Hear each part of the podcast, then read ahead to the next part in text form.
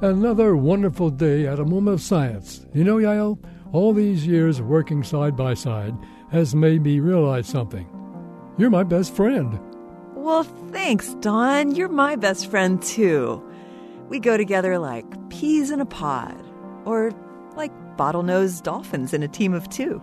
I'm not quite sure I get the reference. Aren't dolphins a very friendly species overall? Well, yes and no.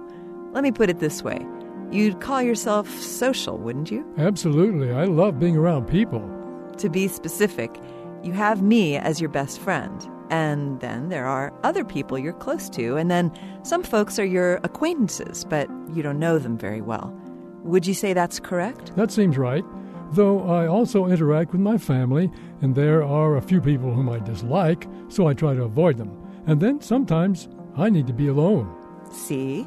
You're socializing just like a dolphin, or more precisely, a male bottlenose dolphin.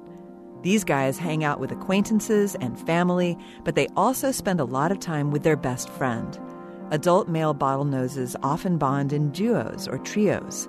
They forage together, look for mates together, and even play together. But do these companionships stand the test of time? After all, bottlenose dolphins can live for 40 years or more. I have good news for you. Bottlenose best friendships often last for decades, if not life. I learn something new from you every day, Yael. Maybe that's one of the reasons we're such a good team. This moment of science comes from Indiana University. We're on the web at a momentofscience.org, where you can also find videos and sign up for podcasts. I'm Don Glass. And I'm Yael Ksander.